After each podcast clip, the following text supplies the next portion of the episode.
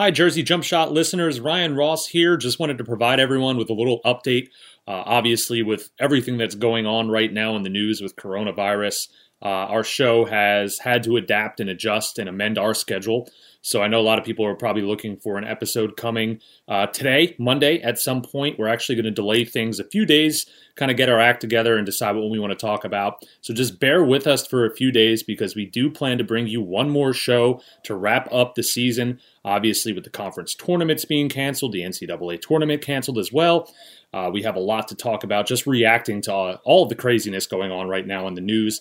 Plus, we will wrap up the season. We'll go through each team uh, talk about what's next, talk about the seniors that are leaving, guys maybe coming in next year, and the outlooks for next season. Jerry Carino will be there as well. He'll have his final top 25 ballot, as well as all of his picks for the All American team, so you don't want to miss that. So we do plan to record sometime Wednesday. Also, please just bear with us. The sound quality might be a little bit different from what you're accustomed to.